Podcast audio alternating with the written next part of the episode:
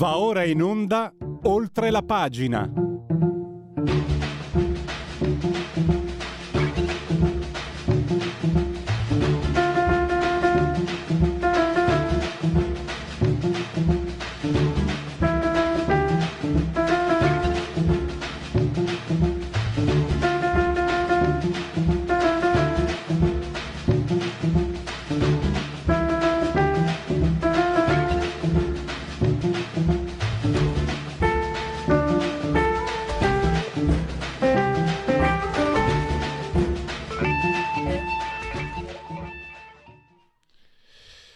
Settimana agostana si apre come sempre deve aprirsi, cioè con gli applausi destinati a questa meravigliosa sigla di Oltre la pagina, rubrica di Radio Libertà. Siete simultanei con noi quando sono scoccate le 10.41 insieme al dottor Federico Borsari, assiso saldamente sulla tolda di comando in regia tecnica, entrambi sospesi naturalmente a, ve lo dico subito, 163 metri sopra il livello del mare, temperature che narrano di 26 gradi centigradi sopra lo zero interni, 24,6 esterni, 68% l'umidità, 1009.7 millibar la pressione, l'abbraccio forte forte come sempre destinato alla signora Angela eh,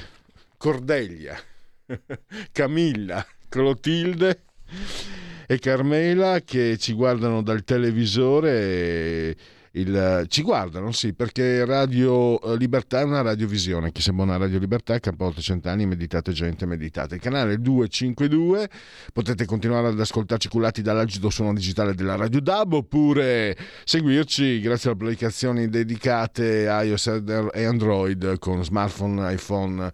Eh, tablet, mini tablet, iPad, mini iPad, Alexa, accendi Radio Libertà, passaparola ve ne saremo riconoscenti e poi anche naturalmente il sito, il sito radiolibertà.net e, e la pagina Facebook. Parleremo subito, introduciamo, rompiamo gli indugi introduciamo il primo ospite di questa trasmissione post ferragostana, il dottor Corrado Ocone, saggista e potete leggere i suoi articoli eh, anche come, come, ho fatto io anche ieri su Libero. Eh, benvenuto dottor Ocone, grazie per essere qui con noi. Buongiorno, buongiorno. Allora, allora lei eh, l'altro giorno ha dedicato un articolo eh, molto interessante sulla coerenza, sulla coerenza in politica e se non sbaglio ieri anche un, uh, un articolo che diciamo citando uh, Benedetto Croce parla della importanza della cultura. No? Lei sostiene quanto stanno portando avanti eh, Vittorio Sgarbi e Francesco Giubilei, cioè il fatto che se l'Italia, lei parla di capitalismo culturale addirittura nell'articolo di ieri, molto interessante, eh, perché se l'Italia ha come patrimonio eh, la sua cultura, le sue opere d'arte, chi vuole gestire l'Italia, governare l'Italia deve mettere eh, in primo piano eh, proprio questo aspetto e questo il centrodestra non lo ha fatto in modo soddisfacente, non parliamo nemmeno del centro-sinistra. Ma andiamo con ordine. Allora, lo, lo sosteneva Prezzolini, a me risultava anche Goethe.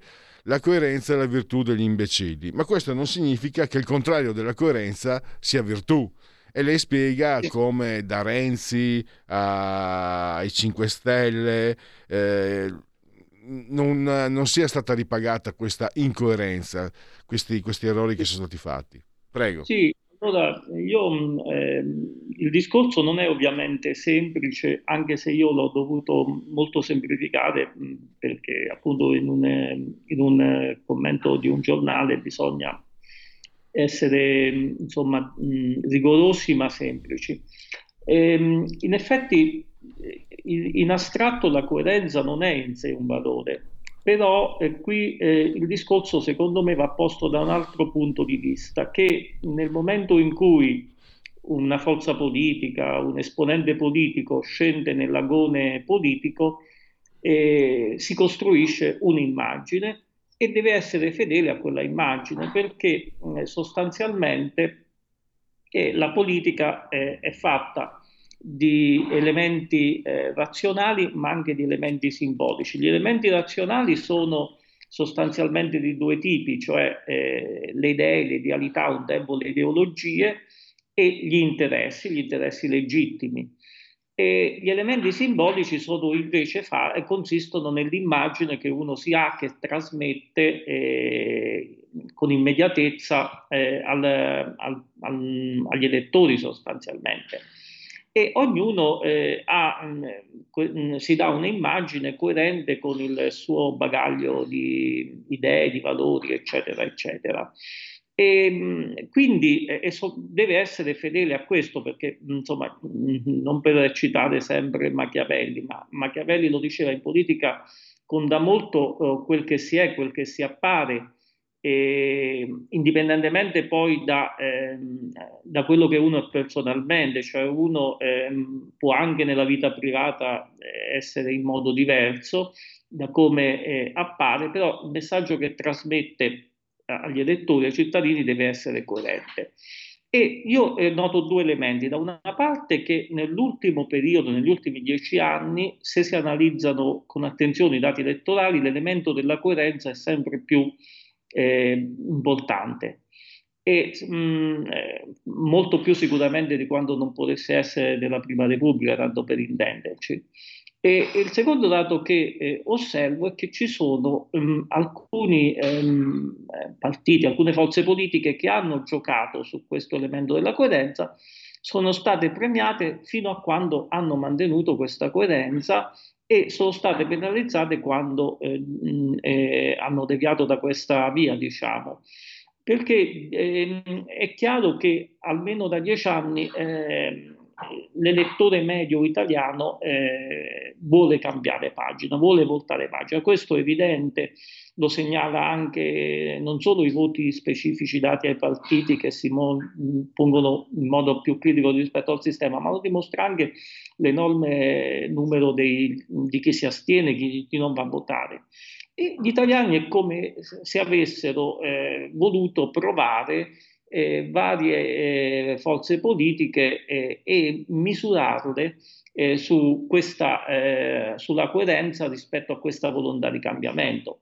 Eh, io ehm, il, cinque, il, diciamo, il caso del Movimento 5 Stelle è il più eclatante in qualche modo, perché questo movimento eh, si è fatto largo mh, inaspettatamente per certi aspetti, insistendo proprio sugli elementi del, del vaffa, del, eh, insomma, del mandare tutti a quel paese, eccetera, eccetera, girare pagina. E anche la presenza in Parlamento, eh, che era comunque una, una presenza non, eh, non irrilevante nella scorsa legislatura, eh, ha, non ha creato problemi. I problemi sono nati nel Movimento 5 Stelle quando alla prova del governo eh, il movimento insomma, è, è, venuto a compromessi con il sistema e tutte diciamo, le sue parole d'ordine eh, per cui aveva giurato che non avrebbe mai eh, desistito, invece sono una alla volta state eh, messe, ma in, in, maniera un po' diversa eh, anche la vicenda di Renzi secondo me può essere vista in questo modo, perché Renzi ebbe un esploit, il PD ebbe un esploit sotto la guida di Renzi, arrivò al 40%, mi ricordo le elezioni, proprio perché Renzi usava eh, lo slogan della rottamazione. Uno slogan che praticamente eh, una volta al governo ha tradito completamente perché eh, eh, ha cominciato sostanzialmente eh, a fare compromessi molto forti con la vecchia politica. insomma, non era quello che le, molti elettori, molti cittadini si aspettavano. Infatti, eh, Renzi Renzi poi aveva detto mai più eh, tornerò ehm, al governo se fallisce il mio referendum, e mai più diciamo, farò pol- politica, mi ritiro dalla politica. Non solo l'ha continuata a fare, ma eh, eh, in qualche modo ha cercato di riproporre parole d'ordine, ma che non avevano più senso perché appunto questa immagine si era eh, si era completamente distrutta agli occhi dell'opinione pubblica e ancora nel, nel, nel, suo piccolo, perché poi tutto sommato stiamo parlando di un movimento a cui è stato dato molto spazio mediatico, ma mh, non è significativo, almeno stando ai sondaggi, nel suo piccolo anche la vicenda di Calenda può essere ascritta a questa, a questa fenomenologia, diciamo così, perché Calenda eh, ha detto dall'inizio eh, eh, né con la sinistra né con la destra, contro i sovranisti e contro, eh, e contro la sinistra, agenda Draghi, eh, non faremo accordi con nessuno, eccetera, eccetera.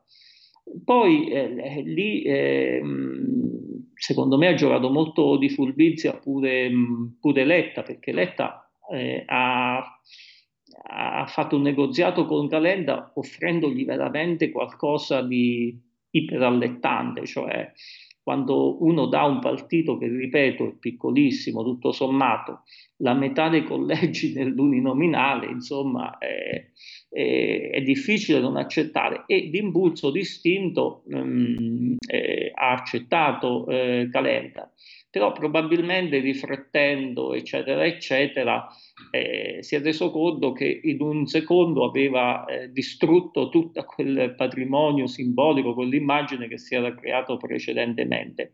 E, mh, mm, e, poi l'alibi eh, glielo ha dato per rompere, per uscire dall'accordo che aveva stipulato, eh, glielo ha dato stesso, stesso Letta, perché nel momento in cui è passato a, a fare un accordo con Fratoianni, eccetera, ma eh, sostanzialmente questo accordo era già scritto nel patto siglato da Calenda, cioè ehm, si lasciava mano libera al segretario PD di fare altri eventuali accordi, quindi secondo me è stato solo un alibi, cioè eh, riflettendo, forse consultando dei sondaggi, non lo so, comunque eh, Calenda ha avuto un ripensamento, però il ripensamento in politica non fa che ricalcare l'errore, cioè, e, e, quindi a mio modo di vedere... Mh... Mm, posso, se posso interrompere perché c'era un passaggio che ho trovato molto, molto azzeccato in quello che è scritto, perché spesso si dice no, ma basta, il politico deve ammettere l'errore. Ed è un,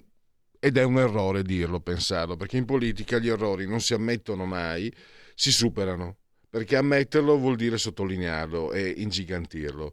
Se, se, vuoi fare politica devi essere pronto a superare l'errore.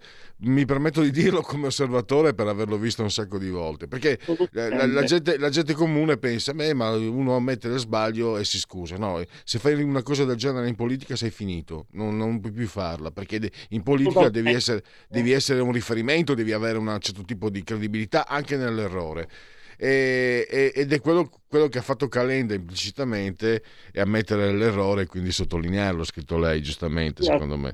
Poi voglio dire, eh, insomma, ammettere l'errore per Calenda contrasta pure con il suo ego in qualche modo.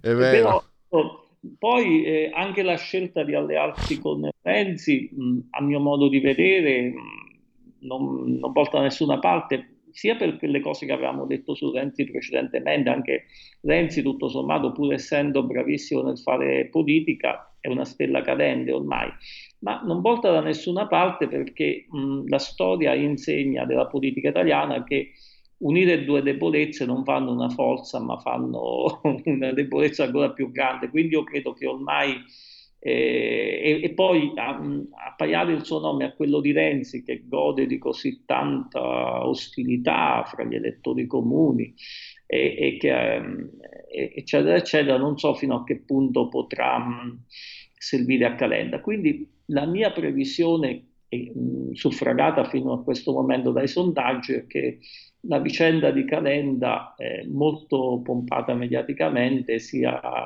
giunta in qualche modo al bivio, anche perché forse, come avevamo detto in una precedente trasmissione, era proprio equivoca l'idea di costruire, di costruire un terzo polo, cioè, e che poi non è un terzo polo perché è chiaro che eh, diciamo, non è un centro quello di Calenda, è un, è, è, una sinistra che tende al centro, ma comunque resta una sinistra, quindi eh, non è assolutamente equiparabile alla vicenda dei partiti di centro e l'elettore capisce che eh, molto probabilmente eh, dopo le elezioni eh, ci sarà un accordo o addirittura una congruenza nel PD nella sinistra. Ma l'ha quindi... già detto questo, tra l'altro, Calenda. l'ha, già fatto, l'ha già anticipato, ha detto probabilmente torneremo nel PD. Quindi... Sì, ecco, sì. la coerenza, no? Eh, sicuramente io concordo con Prezzolini o con Goethe o comunque con eh, l'ex Scalfari, però eh, perché noi persone, noi comuni mortali, eh, scordiamoci la possibilità di essere coerenti, non è possibile, lo, lo, comporta il divenire dell'esistenza. In politica però cambiano le cose perché eh, quando si, si porta avanti questo concetto, dottor Ocone, qualcuno cita sempre Churchill Solo gli stupidi non cambiano mai idea. Però io ho osservato che se tu cambi idea vuol dire che quella che avevi prima era sbagliata e questo in politica non è molto conveniente.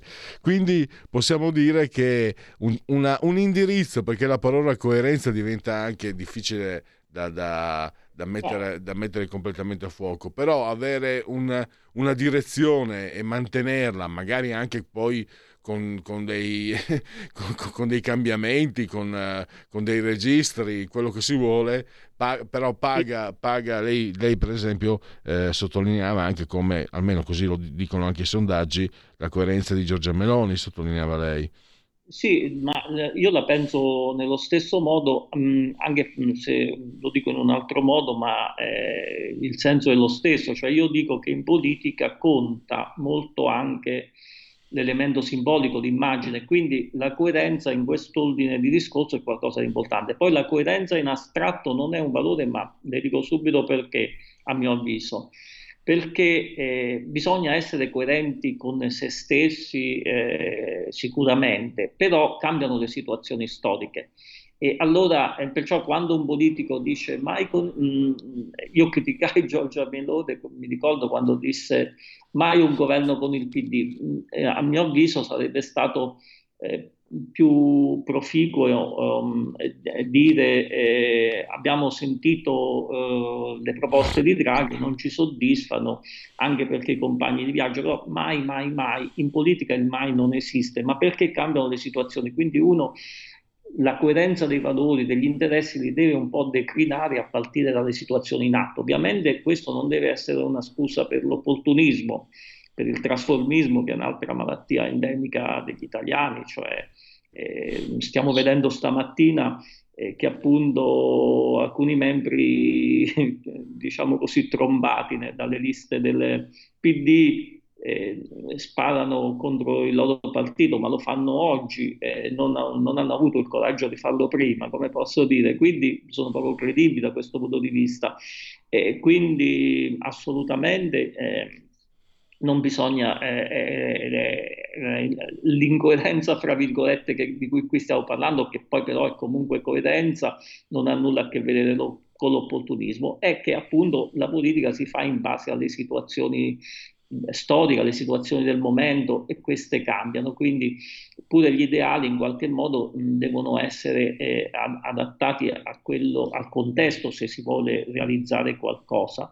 E, ehm, e, poi ovviamente c'è il fatto che tutti gli individui maturano, cambiano, sviluppano, eh, come posso dire, l'importante però anche in questo caso è motivarlo. Le conversioni repentine eh, insomma, eh, non, so, sono opportunismo, per esempio, quando Di Maio nel giro di due anni passa dai gilet gialli a Draghi all'europeismo è poco credibile, poco...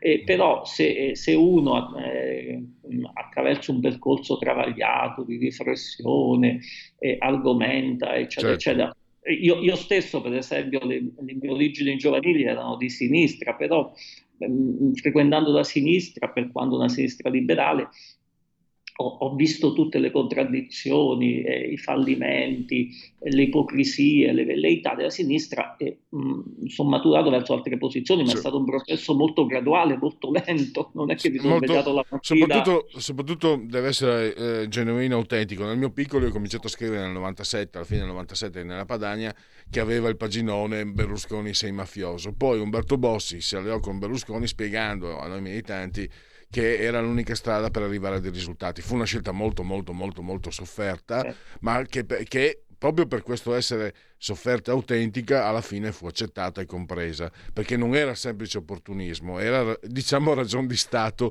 ragion di Lega. Dottor O'Connor, purtroppo... È molto compresso, però mi sembra che un po' i punti principali li abbiamo individuati. Ecco. Certo. Eh, dottor O'Connor, purtroppo abbiamo anche sforato il tempo, mi dispiace, devo chiudere, grazie davvero e a risentirci presto. Grazie, grazie. Un nuovo modo per sostenere la tua radio. Visita radiolibertà.net. Ti basta un clic e potrai versare il tuo contributo volontario direttamente online. Potrai donare con ogni tipo di carta di credito, anche prepagata. Ti aspettiamo online su radiolibertà.net. Sostieni la tua radio con il tuo contributo volontario. Radio Libertà. La tua radio. Diamo voce alla nostra gente.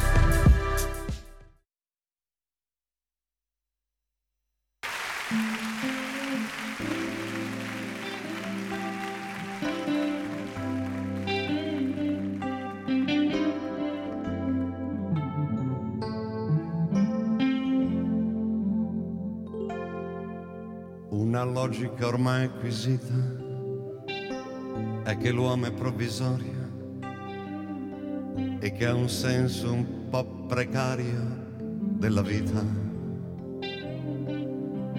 Ma morire è un gesto innaturale che di solito è accettato per un dato più statistico che razionale. Se io sapessi cosa mi fa bene, se io sapessi cosa mi fa male, nella marea di cose, di persone che ho intorno. Se non tradissi le mie pulsioni vere, potrei sul serio diventare un uomo pluricentenario, forse eterno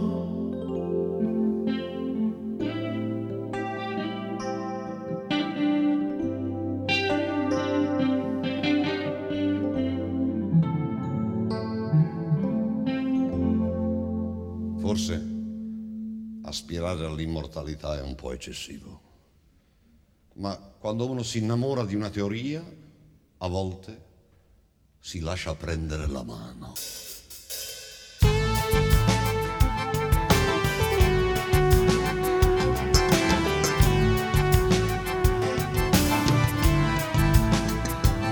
Se io sapessi quanto sono strani i miei pensieri e le emozioni, avessi letto un po' meglio il mio libretto di istruzioni, se io sapessi d'un tratto, io sapessi se quando sono nato i miei ha ringraziato il Dio o hanno imprecato, se io sapessi uscire allo scoperto, se io mi fossi accorto che mio fratello o qualcun altro mi voleva morto se io sapessi al di là delle parole che il mio inferno infantile sarà sempre presente al mio fianco, al mio capezzale.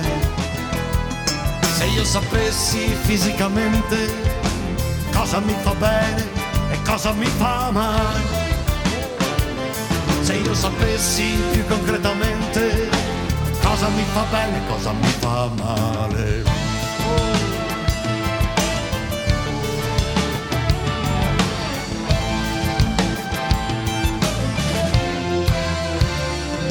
Se io sapessi perché la mia salute fa delle cose un po' insensate e io non riesco nemmeno a spiegarmi una banale gastrite.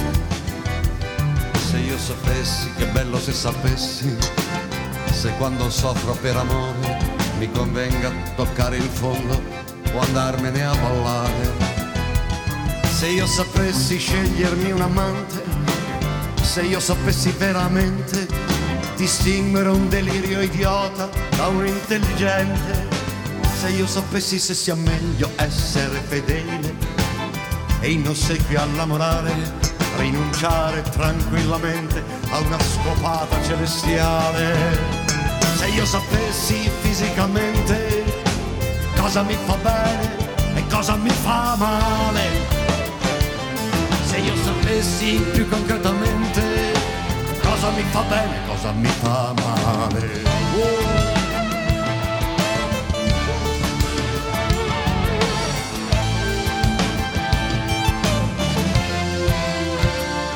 Se io sapessi le mie fatiche umane e le commedie quotidiane, se fossi certo che almeno io mi voglio un po' di bene.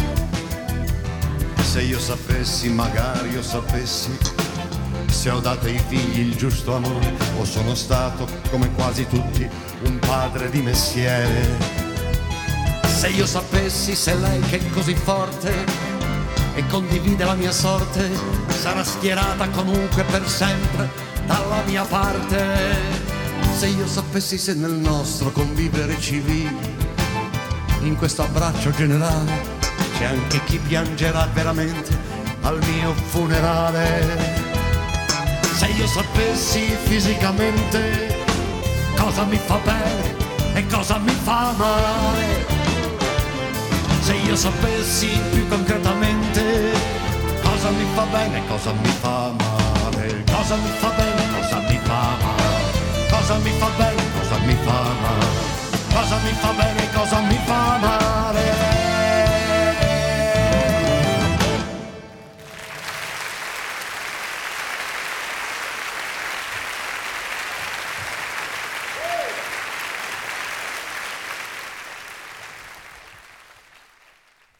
E allora lasciamo Gaber che introduce ogni prima trasmissione della settimana di oltre la pagina di Radio Libertà e andiamo a parlare di un uh, appuntamento molto interessante su Rai Train, seconda serata questa sera, una, uno speciale di O anche no. Ne parliamo con uh, la responsabile, la conduttrice Paola Severini Melograni che saluto. Benvenuta Paola, grazie per essere Buongiorno, un saluto a tutti gli ascoltatori di Radio Libertà. Allora, è molto importante no? la, la, bellezza, eh, il fatto di avere come obiettivo la bellezza per uscire dalle tragedie come quelle che vengono provocate dalla, dalla disabilità, in questo caso addirittura la disabilità per, mh, provocata dall'essere umano perché parlerete questa sera di quello che ha allestito già a partire dal 95 Emergency in, uh, sulla Imania, spero che la pronuncia sia corretta, nel Kurdistan, una, diciamo, un ospedale, un centro dove addirittura si preparano poi le persone al lavoro. Posso dirti Paola, e dopo ti do la parola. Sì. Mi ha, nel vostro comunicato molto ricco, molto interessante, eh, tu, tu, conosci la mia compagna Rosalia, sono andato da lei, certo. avevo, avevo quasi mi sono scoperto ingenuo, eh, comunque sono contento di essermi quasi commosso e incazzato, quasi piangere, quando è spiegato che le mine anti-uomo sono fatte apposta affinché si crei nel paese dove le si semina una, un handicap apposta, una parola forse sbagliata, popola- una popolazione che eh, impedisca impedisca a quel paese di eh, riprendersi, di riemergere. Ho trovato che una crudeltà del genere, sinceramente Paola, io met- la metto vicino, io spero che gli amici ebrei non si offendano, la metto quasi vicino ai, ai, campi di concentramento nazisti. L'ho trovato una cosa atroce. Questo rende ancora più merito a Emergency per quello che fa e rende più merito a te per tutto quello che stai facendo e per sottolineare quello speciale di questa sera. Io sono rimasto, mi sono anche stupito, ma pelle, sei proprio ingenuo e lo fanno per quello, però io non pensavo che l'uomo potesse essere così disgustoso e ho apprezzato tantissimo che il Santo Padre, che di solito invece non apprezzavo, si sia pronunciato in modo molto chiaro e netto eh, contro i produttori di armi, contro chi soprattutto usa le armi in questa maniera. Era, volevo condividerla con te perché so che tu puoi capire, insomma, ma io penso che tanti nostri ascoltatori possano capirlo. Io sono convinta e grazie per le cose che mi dici, mi commuovi, sono solo un microfono io chi fa il vero lavoro sono i medici, gli operatori di emergency e di tutte le ONG italiane che sono nel mondo straordinarie e che abbiamo ricordato nelle precedenti puntate, diciamo normali, Dio anche no. Permettimi di fare un po' di promozione per la trasmissione, noi andiamo in onda, prima eravamo su Rai 2, voi ci avete dato una grande mano, ora siamo in onda su Rai 3 la domenica mattina alle 9 e un quarto e eh, tutti i lunedì notte intorno a luna di notte. Stasera, stasera alle 23.25 c'è il nostro speciale dal Kurdistan. Ora eh, io mi sono resa conto e saluto anche la tua fantastica compagna che è eh, una grandissima operatrice sanitaria, una donna che ha dedicato tutta la vita a questo mondo e, e che ringrazio del lavoro che fa la tua Rosi ogni giorno, ancora oggi per, per la gente. Ecco, io mi sono resa conto di che cosa sono le mine quando ho cominciato a vedere cosa fanno le mine.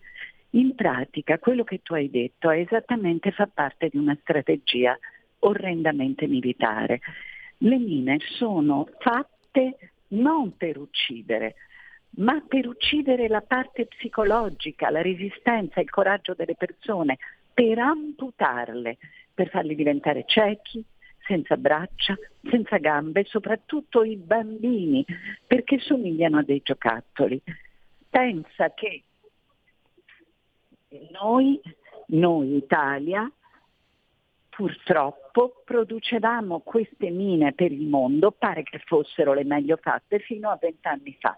Poi c'è stata una moratoria, ma le mine restano le mine del Kurdistan sono 10 milioni ancora per 3 milioni di abitanti. Ci vorrebbero 100 anni per minarle tutte. E così un po' in tutto il mondo. E ti aggiungo una cosa terribile. Ho imparato lavorando per questa trasmissione che i mercanti di armi vendono, fai conto, gli aerei, purtroppo piuttosto che le bombe, piuttosto che i Kalashnikov, e le mine le danno in omaggio. È come un cadeau che si dà insieme al pacchetto di acquisto. Stai, stai mm, mm, rendendoci noti di, di cose, noto, note cose orrende, cose, cose eh, incredibilmente orrende e mi stupisco che, mm, che non ci sia un martellamento quotidiano contro questo orrore. Perché... Quindi è importante per gli ascoltatori della tua radio sintonizzarsi con noi questa sera e darci anche un giudizio, un giudizio importante. Spero che la trasmissione vi piacerà e spero che sarà eh, qualcosa che lasci il segno. Noi faremo diversi speciali, andremo anche in Afghanistan, andremo in Uganda, e seguiremo una serie di realtà, quindi questo è soltanto il primo di una serie di speciali Paola, ti, in seconda serata. Ti interrompo perché io sono partito in modo emotivo, ma mh, mm, l'ho fatto consapevolmente perché è giusto così. Però in realtà eh, questa, la tua trasmissione eh, lancia un, bel, un messaggio eh, molto positivo perché Emergency in, in poi diciamo, insegnando un mestiere a queste persone in funzione anche della loro disabilità, insegna loro anche la bellezza, la bellezza dell'esistenza, la bellezza del vivere dopo che hanno provato la tragedia. Eh, perché altrimenti se si restasse lasciami dire la parolaccia, incazzati neri, ma furibondi, non c'è parola. Io sono, quando ho letto queste cose sono rimasto... Guarda, ti voglio dire Pier, però eh, voi, però voi lanciate, con, lanciate con un messaggio... Il professor Garazzini che è venuto con eh, noi in esatto. Ti voglio dire Pier, la cosa più importante è che per esempio Emergency aveva 15 punti piccoli ospedali da campo che ha lasciato tutti alla comunità kurda, tenendo ancora per un po', ma poi glielo lascerà, un centro di riabilitazione, ma non, non li abbandona dopo la cura, dopo la mm. protesi li reinserisce nel lavoro e quindi fra un pochino Emergency lascerà anche il centro di riabilitazione alla comunità kurda. Questa è la cosa più importante ed è la differenza tra il modo di lavorare delle nostre ONG italiane, quando si dice aiutiamoli a casa loro, in questo modo bisogna aiutarli, e quelle degli altri paesi e poi tra ONG e ONG. Voglio dirti che eh, San Giovanni Bosco, che è stato il più grande santo sociale, diceva sempre una cosa, il bene bisogna farlo bene, mm. nel senso che non sono cose che si possono improvvisare. Noi abbiamo una mm, struttura di grandissimi operatori sociosanitari italiani, i migliori del mondo e dobbiamo esserne orgogliosi, Pier. E, e, tu parlerai anche, parliamo anche della trasmissione, no? giustamente, sì. perché ci sono ospiti eh, come Renzo Piano. In... Eh, no, base... Renzo Piano non è potuto ah, venire, preciso. C'è Pier, eh, Piero Garattini. Di, eh, c'è Silvio Garattini, c'è Rossella sì. Miccio che è la presidente di Emergency, c'è Aldo Morrone che è il più grande infettivologo che abbiamo probabilmente in Europa, che eh, è collegato dall'Etiopia c'è la nostra rappresentante per il Sahel. La nostra rappresentante per il Sahel, che è stata scelta dall'Unione Europea la prima volta che è un'italiana, si chiama Emanuela Del Re mm. e lei fa un lavoro straordinario, assolutamente straordinario, perché la fascia del Sahel è quella da cui vengono soprattutto tutti gli immigrati, quindi lei riesce ad aiutarli in modo eccezionale nel territorio che è il più difficile che c'è. Ecco. Hai sentito un po' di rumori perché noi eravamo a uno mattina e per promuovere la trasmissione, mm-hmm. scusaci, e scusaci no, no, no, con, con noi... gli ascoltatori della radio. Eh, chi fa, chi perché fa... oggi è una giornata un po' speciale, sì. ricordiamo tutti Piero Angela che ha dato veramente moltissimo alla televisione e soprattutto uno stile, caro Pier, che è esattamente il tuo stile. Porgere le notizie con educazione, con forma, con correttezza, lavorando sempre per la verità. Io ti ringrazio, il paragone non posso sostenerlo. E invece... Ma certo che lo puoi sostenere, tu sei uno dei migliori conduttori che conosco, assolutamente. Ne conosci pochi, Paola, invece, eh, o anche no, lo, lo, mi piace lo scandalo della bellezza. Questo è complimenti a chi ha scelto questo, questo titolo, questa definizione, perché dà l'idea precisa eh, di, del potere anche eversivo della bellezza. È, la, la bellezza è eversiva. Ti faccio un'anticipazione che ho detto oggi. Eh, in trasmissione vorrei ripetere alla tua radio. Il 3 dicembre è la giornata mondiale delle persone con disabilità. Ebbene, noi faremo qualcosa di rivoluzionario. Devi sapere che la televisione pubblica italiana possiede uno dei più bei palazzi al mondo, Palazzo Labbia, con gli affreschi del Tiepolo, a Venezia, che è utilizzato come ufficio. Noi trasmetteremo da lì, a proposito della bellezza. Beh, bene. E quindi... Eh, Paolo, allora, eh, io direi che possiamo lasciarti i tuoi impegni. Ricordiamo ancora Rai 3 seconda serata speciale o anche no, lo scandalo della bellezza. E voglio anche ricordare eh, le parole di, di, Gino Strada, la bellezza della dignità e dell'importanza che ogni essere umano possiede in quanto tale al di là di handicap, menomazioni e difficoltà. Sono parole molto belle che vengono da un uomo che aveva posizioni molto distanti politicamente parlando rispetto a chi parla, ma che non per questo non merita assolutamente grande rispetto e ammirazione anche per tutto quello che ha fatto, perché eh, porterete anche stasera la testimonianza di questo lavoro meraviglioso che stanno facendo e che, e che, e che forse riscatta anche la bestialità umana di chi usa le mine antiuomo nel modo in cui ci è spiegato. Orribile. È e... molto giusto quello che hai detto, riscatta la bestialità umana. Uomini come Gino Strada, che non ha mai chiesto alle persone che curava come la pensassero, perché un, medico quello deve fare, come un conduttore deve raccontare deve raccontare tutto quello che eh, succede senza lasciarsi portare dalle proprie posizioni e tu questo fai.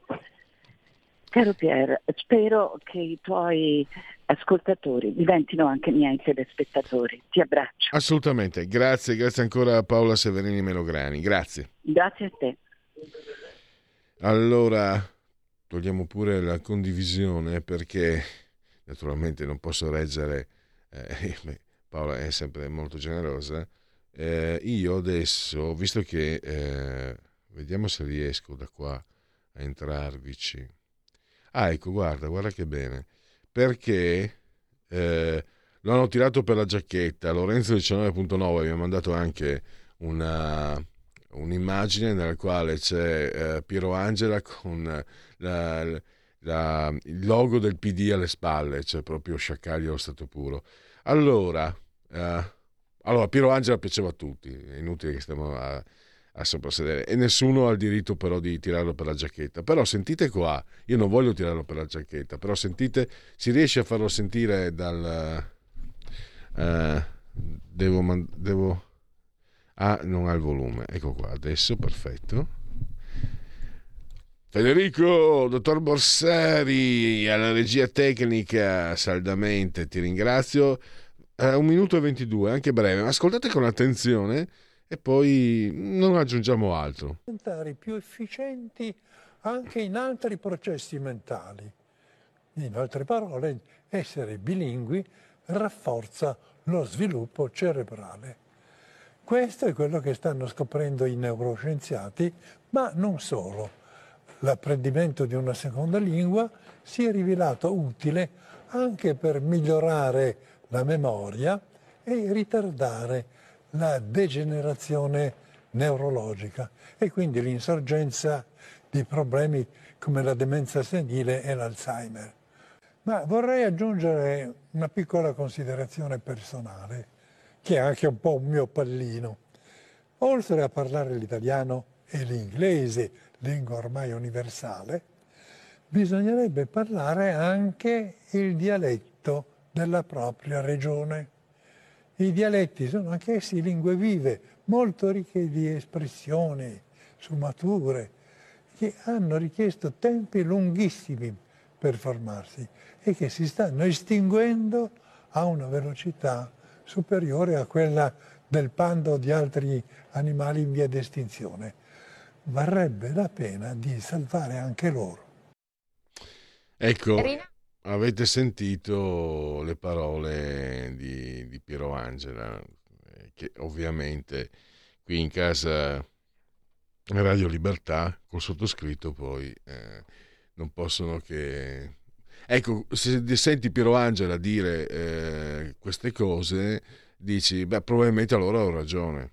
Mm, sul fatto.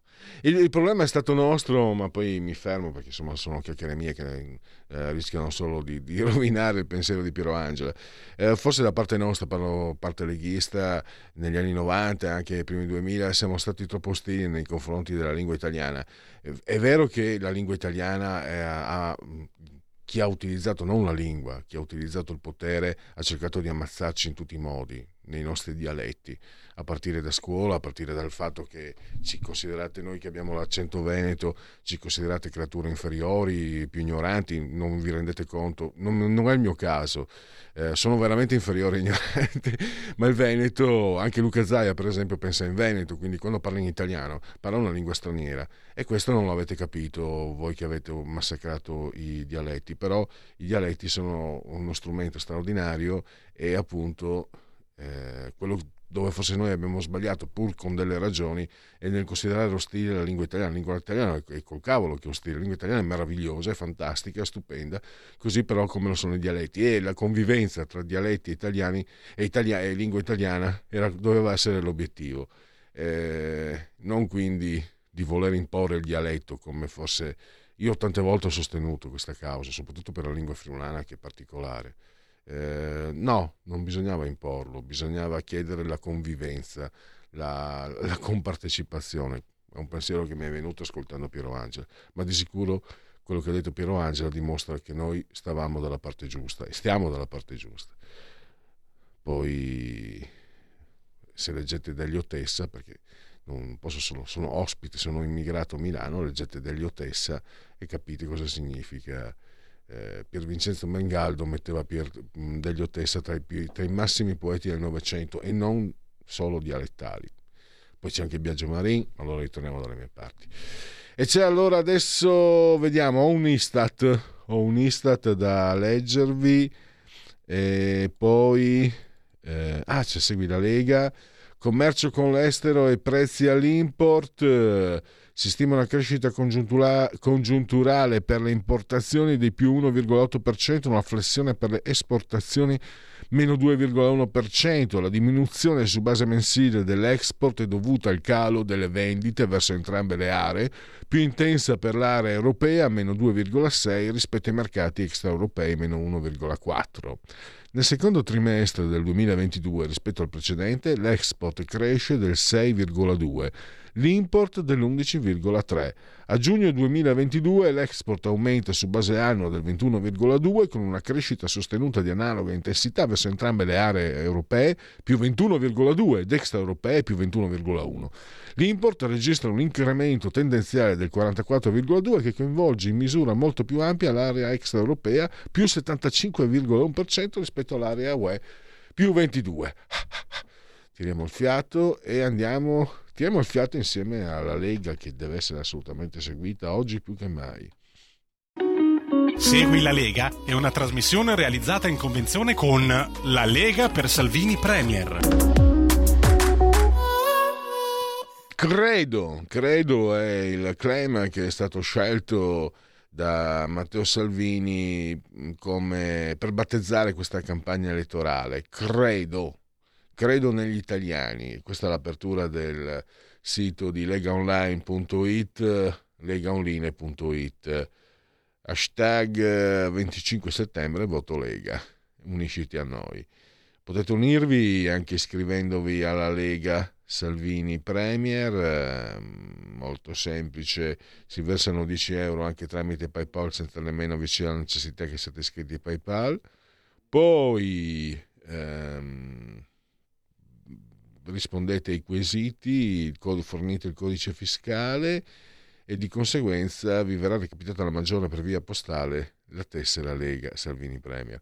Potete andare a leggere anche, eh, io ho dato un'occhiata, ho letto le, le, 15 pagine, invece il programma completo è di 175 vi assicuro, anche se è mio dovere farlo rigorosamente come leghista e come scusate la parolaccia, giornalista, 175 eh, pagine non, fatto, non, sono riuscito a leggere, però ve lo potete fare tranquillamente, scaricate, ehm, poi ve lo potete tenere nel cellulare quando magari siete eh, in attesa, mm, non so, se siete in qualche ufficio eh, o state aspettando, eccetera, potete dargli un'occhiata leggendovelo tranquillamente sul cellulare.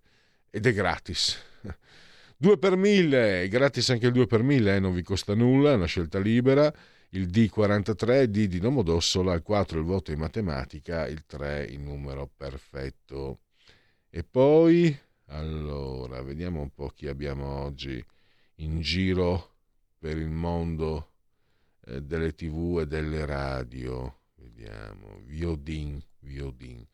Dunque, questo è già passato. Questo... Allora, alle 12 Edoardo Rixi eh, L'aria che tira, la 7. Poi, l'aria che tira, secondo me, comunque è un, è un, titolo che si potrebbe prestare anche a interpretazioni un po'. L'aria, vabbè, eh, io non, non condurrei una trasmissione che si chiama L'aria che tira perché mi verrebbe da sorridere. Scusate, però voi dovete seguire Edoardo Rixi, che è sempre, come sempre. Poi, tra l'altro, credo che oggi si parlerà del Ponte Morandi perché in questi giorni eh, cade questo tragico anniversario. Eh, alle 14 Radio Cusano TV con eh, Antonio Zennaro, parlamentare leghista. Domani all'alba alle 10 del mattino, Rai News 24, il senatore Stefano Candiani. Domani sera invece alle 21 TG2 Post, che ovviamente è Rai 2, con Lucia Borgonzoni alle 21. Direi che per eh, Segui la Lega Sassufi possiamo andare serenamente, tranquillamente, pacatamente alla sosta, al time out. Segui la Lega è una trasmissione realizzata in convenzione con La Lega per Salvini Premier.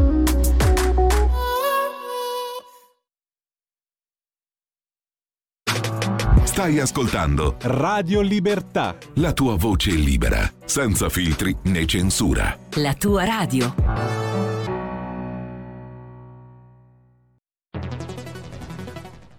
La radio è sempre di più ovunque.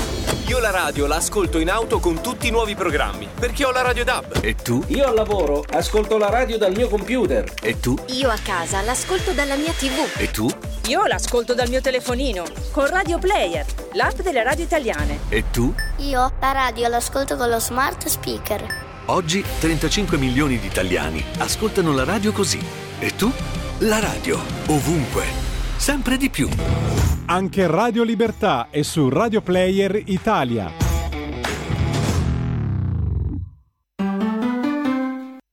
C'è chi te la racconta sbagliata e chi te la racconta male. C'è chi te la racconta tagliata e chi te la racconta al contrario e chi non te la racconta affatto. QDS te la racconta giusta. Ogni giorno la tua terra, il suo presente, le sue attese, la sua volontà di rinascita. Leggi, abbonati, scegli il quotidiano di Sicilia. L'informazione giusta per crescere insieme.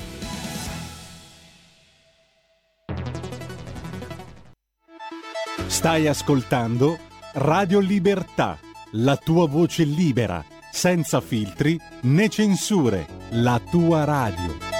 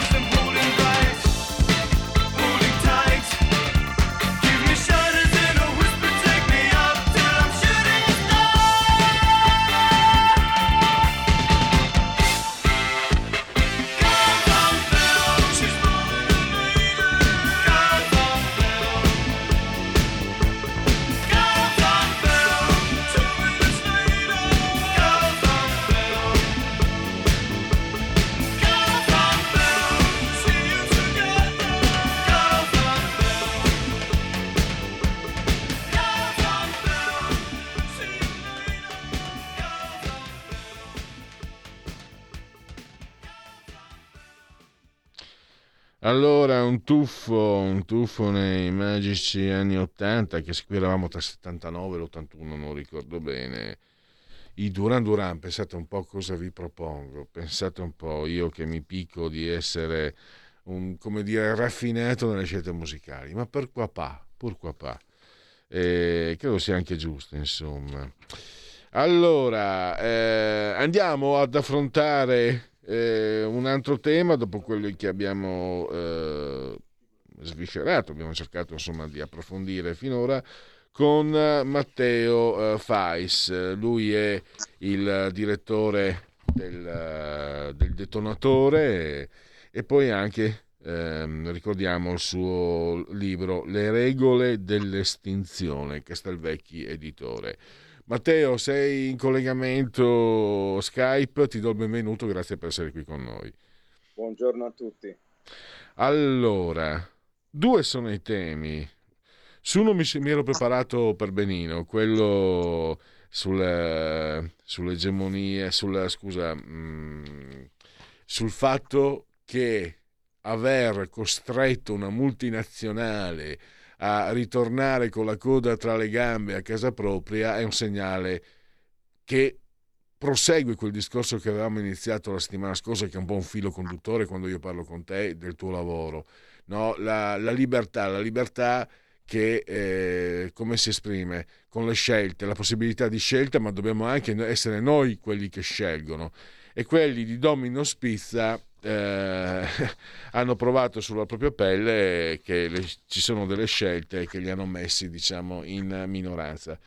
Fin lì potrei anche dirti a dire la verità, eh, Matteo, anche se il tuo articolo approfondisce molto bene, che tutto sommato con la pizza all'ananas abbiamo partita facile. Chiedo scusa anche per i delicati di stomaco, io stesso adesso mi giro e vomito perché pizza all'ananas e credo che eh, Dante, non so se usi la pizza, avrebbe usato la pizza all'ananas come pena o avrebbe mandato nel peggiore dei gironi chi l'ha, chi l'ha pensata o entrambe le cose.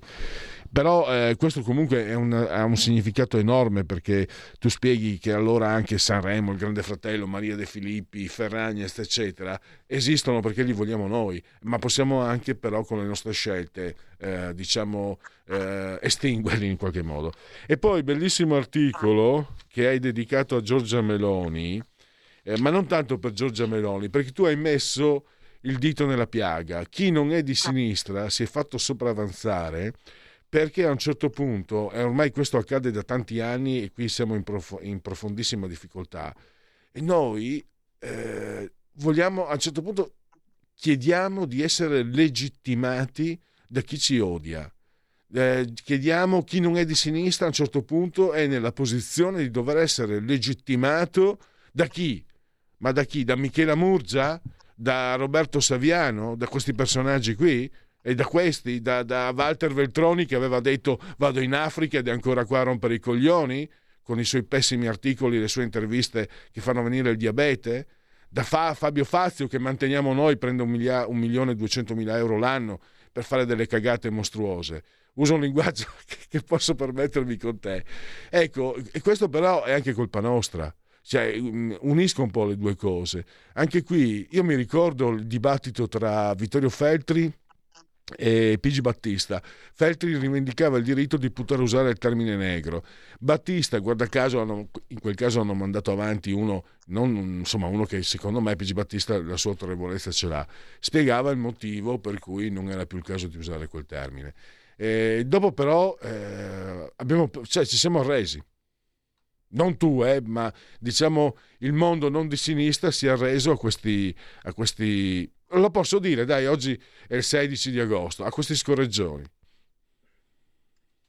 Io eh, comincio a preoccuparmi perché non riesco a capire se, eh, se, oh, se, il detonatore ha influenzato troppo Radio Libertà, oramai eh, sta, state prendendo i nostri toni. Eh, li ho sempre avuti, ho se- sono molto molto più vecchio di te, li ho sempre avuti, poi, poi li, li, li, amministro, no. ma io sempre, mi è sempre piaciuto usare diversi registri di linguaggio. E per quello che mi piace molto il detonatore, tra le altre cose. No, apprezzo, apprezzo, molto il detonatore, anche per quello, il tuo, il tuo modo di scrivere. No, eh, scherzi a parte, ehm, comincerei da, dall'argomento Meloni, se non ti dispiace per eh, la, la, cogenza che ha al momento, eh, considerato che eh, dobbiamo andare a elezioni il 25 settembre, quindi direi che non c'è tempo da perdere quando si va a riflettere. La eh, Meloni ha eh, rinnegato se stessa e le sue origini in tre lingue più o meno eh, e ovunque viene attaccata, in particolare da Repubblica, eh, la qualcosa è normalissima, come avrebbe detto il già citato Vittorio Feltri quando qualcuno gli disse ma se l'unità mi critica è normale. Il, il problema è che lei accoglie e fa sue queste critiche che le vengono rivolte, invece di rispedirle al mittente a mezzo di una ferma okay, rivendicazione di ciò che lei è e, di, e delle radici del suo partito che ovviamente affondano in quelle che furono le radici dell'M- dell'MSI. Non c'è niente da vergognarsi, eh, la, la, Segre che eh, invita la Meloni insieme a Enrico Letta a rimuovere il simbolo della fiamma da, da quello di Fratelli d'Italia eh, va eh, zittita, con tutto il dovuto rispetto per una senatrice, ci mancherebbe, ma va zittita dicendole semplicemente che non tanto che suo marito fu candidato nell'MSI, quanto semplicemente che l'MSI era un partito democraticamente ammesso nel, nella rosa eh, elettorale. Quindi eh, Fratelli d'Italia, che è, fra parentesi, estremamente molto più morbido di quel che fu il vecchio MSI, non ha niente di, da, mm, per cui vergognarsi, non ha, mh, mm, non ha, neanche più gente che sia appartenuta a quel che fu la, la storia del fascismo, contrariamente all'MSI. Naturalmente c'è una, c'è una, continuità, una continuità di cui eh, direi che possono tranquillamente andare fieri evitando, eh, evitando ecco, accuratamente di chiedere perdono ogni volta. Se la destra non smette di fare questo, la destra perderà, perderà sempre anche quando vince, perché non avrà il coraggio di affermare se stessa, di imporsi nei luoghi del potere. E sarà sempre lì che fa eh, un passo avanti e tre indietro onde evitare di non esporsi troppo, onde evitare di non sembrare troppo forte. Ed è questo bi- di-, di cui non bisogna avere paura. Chi non ha il coraggio di affermare se stesso non può comandare, può solo obbedire. Anche perché osservavo, tra l'altro, no, Matteo, mi è venuto alla mente, eh, io vedo da parte della non sinistra sempre, no, mi, mm, non sono razzista, eh, mi raccomando, ah, no, ah, mi raccomando, ah, scusa, e io vedo per esempio quel povero miserabile, era un miserabile, non ricordo neanche il cognome, che ha scritto un saggio contro le foibe, quando è stato criticato ha rincarato ed è andato all'attacco. E lo invitano, lo inv- fa l'insegnante clamoroso, e lo invitano ai convegni dove naturalmente eh, è spesato, spesato il viaggio, spesato l'albergo, spesato il, il pranzo, dove pubblicizza il libro, dove puntualmente gli acquistano un po' di, le proloco, eccetera, acquistano un po' di libri, quindi ci mette in tasca anche qualche svanzica. Ecco, mm, è quello che, che, mm, che, che, sul quale bisogna riflettere. Cioè, non bisogna diventare stronzi come certuni, eh, per carità, però eh, avere quello che dici tu, il, il coraggio di, di, difendere le proprie posizioni, soprattutto quando si è convinti, quando, quando si ha contezza che siano quelle giuste, insomma soprattutto perché non si può essere votati se non per il fatto che si è alternativi. E, mh, platonicamente parlando, se mi passi il termine, eh, io eh, alla copia preferisco l'originale. Eh, se la destra deve diventare eh, una, um, una, versione, eh, una versione leggermente spostata a destra di quel che è la sinistra, Beh, eh, tanto vale, tanto vale, vado a votare PD, ma siccome eh, votare PD eh, è un suicidio, eh, la destra deve proporsi come alternativa. La destra eh, deve dire no, se quelli, se quelli vogliono questa loro cosiddetta inclusione e i porti aperti, noi li vogliamo chiusi e non ce ne frega nulla di come veniamo valutati. Volete darci dei razzisti? Dateci dei razzisti. Pazienza. Ci prenderemo e andremo fi- ci prenderemo questo epiteto e ne andremo fieri. Non ci sono minimamente problemi. Quello che sogna l'elettore di destra, a mio avviso, è proprio questo. È un leader che dica senza paura quel che c'è da dire senza nascondersi, senza infingimenti, senza mascherarsi continuamente dietro il buonismo e dietro il linguaggio che ci impone la sinistra. Questo, questo è un altro punto fondamentale. Noi dobbiamo rifiutare le loro categorie intellettuali. Quando la Meloni dice a Letta, ma sei sessista, sì, gli dà una stoccata, è vero, ma nel contempo riafferma come fondati i, i valori di Letta e del suo partito. Il sessismo, questa gigantesca stronzata che gira da anni oramai, d'accordo? Perché non c'è alcun sessismo in Italia, è un'invenzione delle femministe per continuare a far prendere soldi alle loro fondazioni il sessismo non esiste e lei deve riaffermarlo. Non deve giocare alle regole imposte da Enrico Letta. E questo è il punto. Purtroppo però la Meloni mi pare che non l'abbia capito. Invece vuole, in tutto ciò che fa, sembra dire sì, le regole del PD sono le regole giuste. No, le regole del PD sono regole che vanno respinte in toto. E adesso però eh, faccio, voglio fare, provare a fare da contraltare eh, tu parli di Epaté Le Bourgois, no? il coraggio di Epaté Le Bourgois, di scandalizzare i borghesi, però bisogna avvisare, bisogna avvertire che eh, si paga un prezzo caro, perché quella, quell'essere che smentisce, che, che, scrive contro le foibe ha vita facile, ma chi è dall'altra parte e, e prova a scandalizzare i borghesi, Matteo, forse l'avrai provato anche tu. Io nel mio piccolissimo l'ho provato, una battuta, dissi faccio questa battuta proprio per Epatelle Bourgois nel 2012, era una battuta su una disabile moldava. Allora, l'ordine dei giornalisti ha cercato di espellermi, di, di, di farmi fuori. Cioè, io che non conto un cazzo. Eh, un parlamentare st- un parlamentare che poi due anni dopo eh, fu al centro di uno scandalo perché eh, liberarono un reparto dell'ospedale di un ospedale di Roma per ricoverare lui. Mi, mi dichiarò guerra. Un altro coglioncello che adesso non so è sparito, eccetera.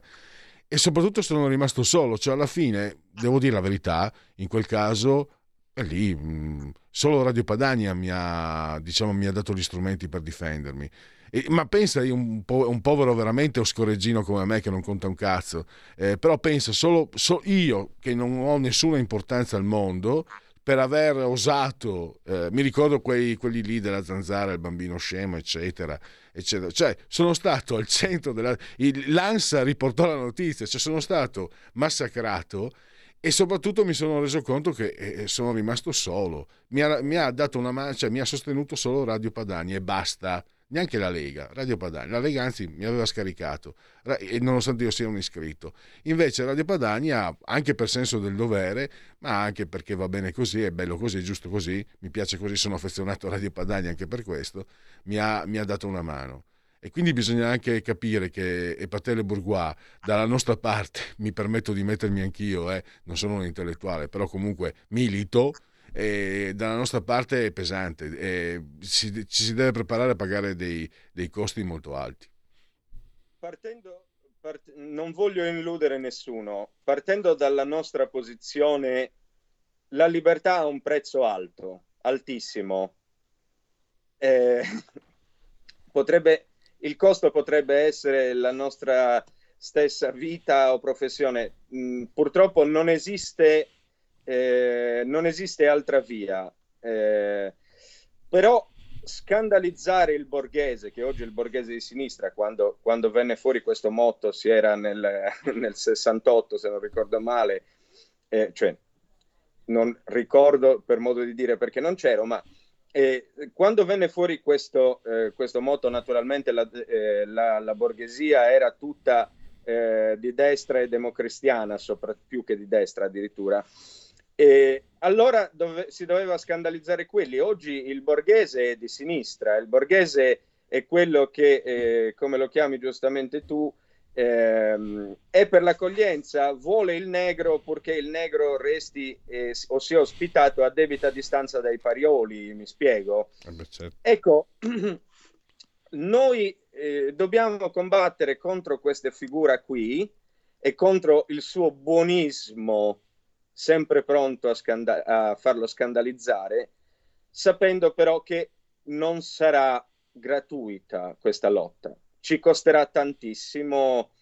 Quello che, a cui sei andato incontro tu è un esempio, ma anche Beh, solo chiedo... stando sui social potresti ottenere una miriade di insulti, bisogna sopportarli. Ecco, è il prezzo della lotta. Ho fatto un po', a me piace ogni tanto, è uno strumento che i figli unici eh, imparano.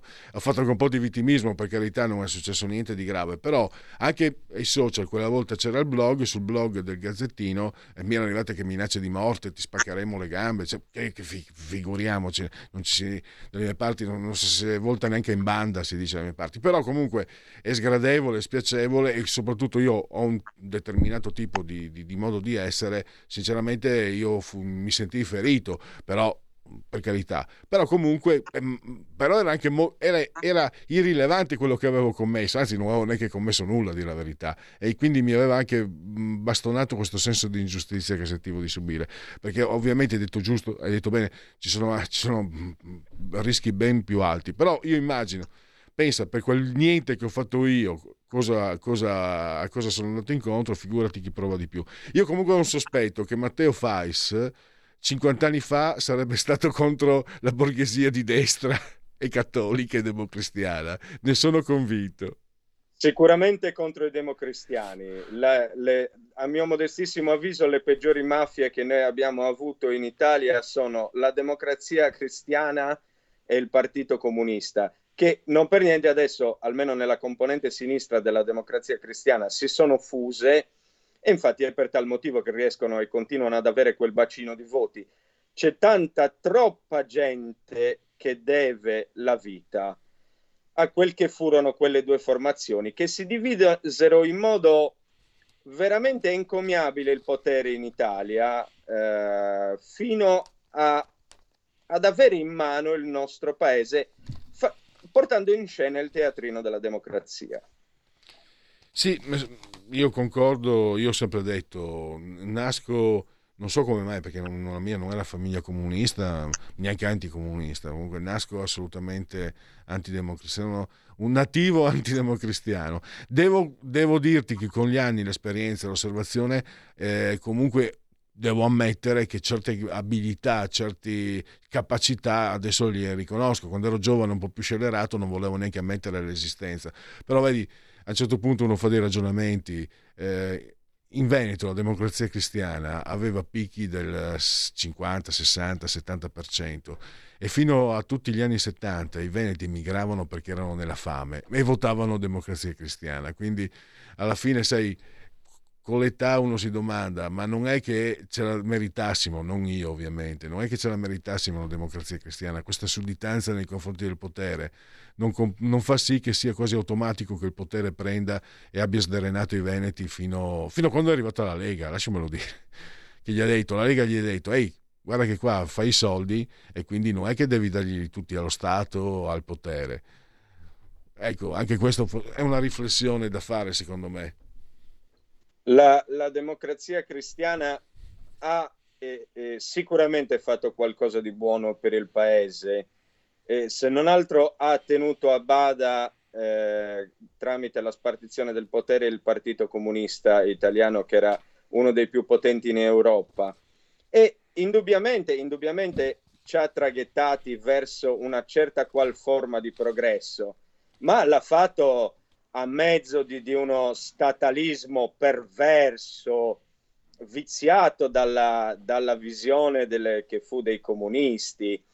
E, infatti assistenzialismo come se non ci fosse un domani e poi infatti ci ritroviamo che non c'è un domani perché il loro assistenzialismo ha corrotto tutto il sistema e ancora oggi ne sentiamo il retaggio, cioè tutti cercano, eh, tutti cercano l'appoggio, tutti cercano la raccomandazione, non c'è un posto dove tu possa andare dicendo salve io sono X e vorrei dimostrarvi che valgo. E ma lei chi la manda? È questo che ti rispondono, lo sappiamo benissimo. E questo è il frutto di quel sistema di potere. È inutile raccontarci che non sia così. E che è particola- ancora più grave se pensiamo comunque al potenziale che il sistema, comunque il Paese Italia ha sempre espresso a, livello individuale, no? è, stato, è, stato, veramente ostacolato, anzi gli si è impedito forse anche di, di, di, di avere uno sbocco uh, all'altezza delle proprie capacità uh, alle genti italiane. Eh, Matteo, allora io devo chiudere, siamo arrivati al, al termine. Matteo Fais, il detonatore, e a risentirci a presto. Grazie a voi, a prestissimo. La verità è che sono cattivo. Ma questo cambierà. Io cambierò. È l'ultima volta che faccio cose come questa. Metto la testa al posto, vado avanti, rigo dritto, scelgo la vita. Già adesso non vedo l'ora. Diventerò esattamente come voi. Il lavoro, la famiglia, il maxi televisore del cazzo, la lavatrice, la macchina, il CD e l'apriscatole elettrico. Buona salute, colesterolo basso, polizza vita, mutuo, prima casa, moda casual, valigie, salotto di tre pezzi, fai da te, telequiz, schifezze nella pancia, figli, a spasso nel parco, orario d'ufficio, bravo a golf, l'auto lavata, tanti maglioni, Natale in famiglia, pensione privata, esenzione fiscale, tirando avanti lontano dai guai, in attesa del giorno in cui morirai. Dunque, genetriaci, ricorrenze, commemorazioni del vigesimo ottavo giorno di Messidoro, mese del calendario repubblicano. Nel 1860 a Corleto Perticara iniziò l'insurrezione lucana e poi oggi c'è il palio dell'Assunta a Siena. Agostino Carracci, eh, il bolognese di una dinastia tardo-manierista, il felsineo Agostino Carracci. Lo citava Paola Severini prima, eh, Giovanni Bosco di Castelnuovo d'Asti. Dio non, si, non si lascia vincere in generosità. Un disegnatore fantastico, Hal Foster, il suo Tarzan leggendario. Un grandissimo a un certo punto io quel periodo, quella, quella parentesi dell'esistenza in cui scrivevo, eh, lo, lo, lo, imitavo quasi automaticamente. Bukowski, Cinaschi. Eterna risorge sempre la speranza, come un fungo velenoso. Sheila and Be Devotion, Singing in the Rain, Love Me Baby, Baby Love Me, siamo negli anni 70, lei si chiama Annie Chancel Livia Zariti, uno mattina credo. La rammento per la sua grande bellezza, se devo essere sincero. Ebbene sì, sono un peccatore. James Cameron, sei nomination, tre Oscar, Titanic, Terminator e quella ciofeca di Avatar. Lo dico perché non è in studio, non, non, è in vacanza il grande Vincent se parlo male di Avatar mi toglie il saluto per tre giorni. E Angela Bassett Strange Days, una nomination, zero Oscar, ne meritava di più, però meritava di più, grande attrice. Veronica Louise Ciccone, di origini lucane. I crocifissi sono sexy perché hanno un uomo nudo sul davanti, ma Alessandra Casella, la TV delle ragazze, faceva la parodia della Gruber 27-28 anni fa, oggi non sarebbe concesso per dirvi come, eh, come siamo conciati. Alberto Torazzi da Crema, un augurissimo a lui, un augurio leghista. E poi uh, la catanese beltà di Diletta Leotta, che è bionda con gli occhi azzurri, ma comunque bellissima. E sarà anche rifatta perché ha il fratello chirurgo plastico. Oh, però, cioè, se, se, dite, se, mi tirate fuori eh, dei difetti a Diletta Leotta, va bene, l'invidia di questo mondo. Tenere a bada i miei capelli è un bel casino. Eh lo ha detto Yannick Sinner. Allora, c'è adesso uh, un webinar di asimmetrie, Repower EU, le risposte dell'Unione Europea alla crisi energetica. Un, eh... tra, i, tra i numerosi interventi anche quello di Lorenzo Parola, autore del libro Vele e Cannoni. Quindi vi lasciamo veramente in ottime mani. Io sono stato in ottime mani, cioè quelle del dottor Federico Borsari, saldamente assiso sulla torre di comando di regia tecnica, e ottimamente anche con la vostra graditissima compagnia. Buon proseguimento.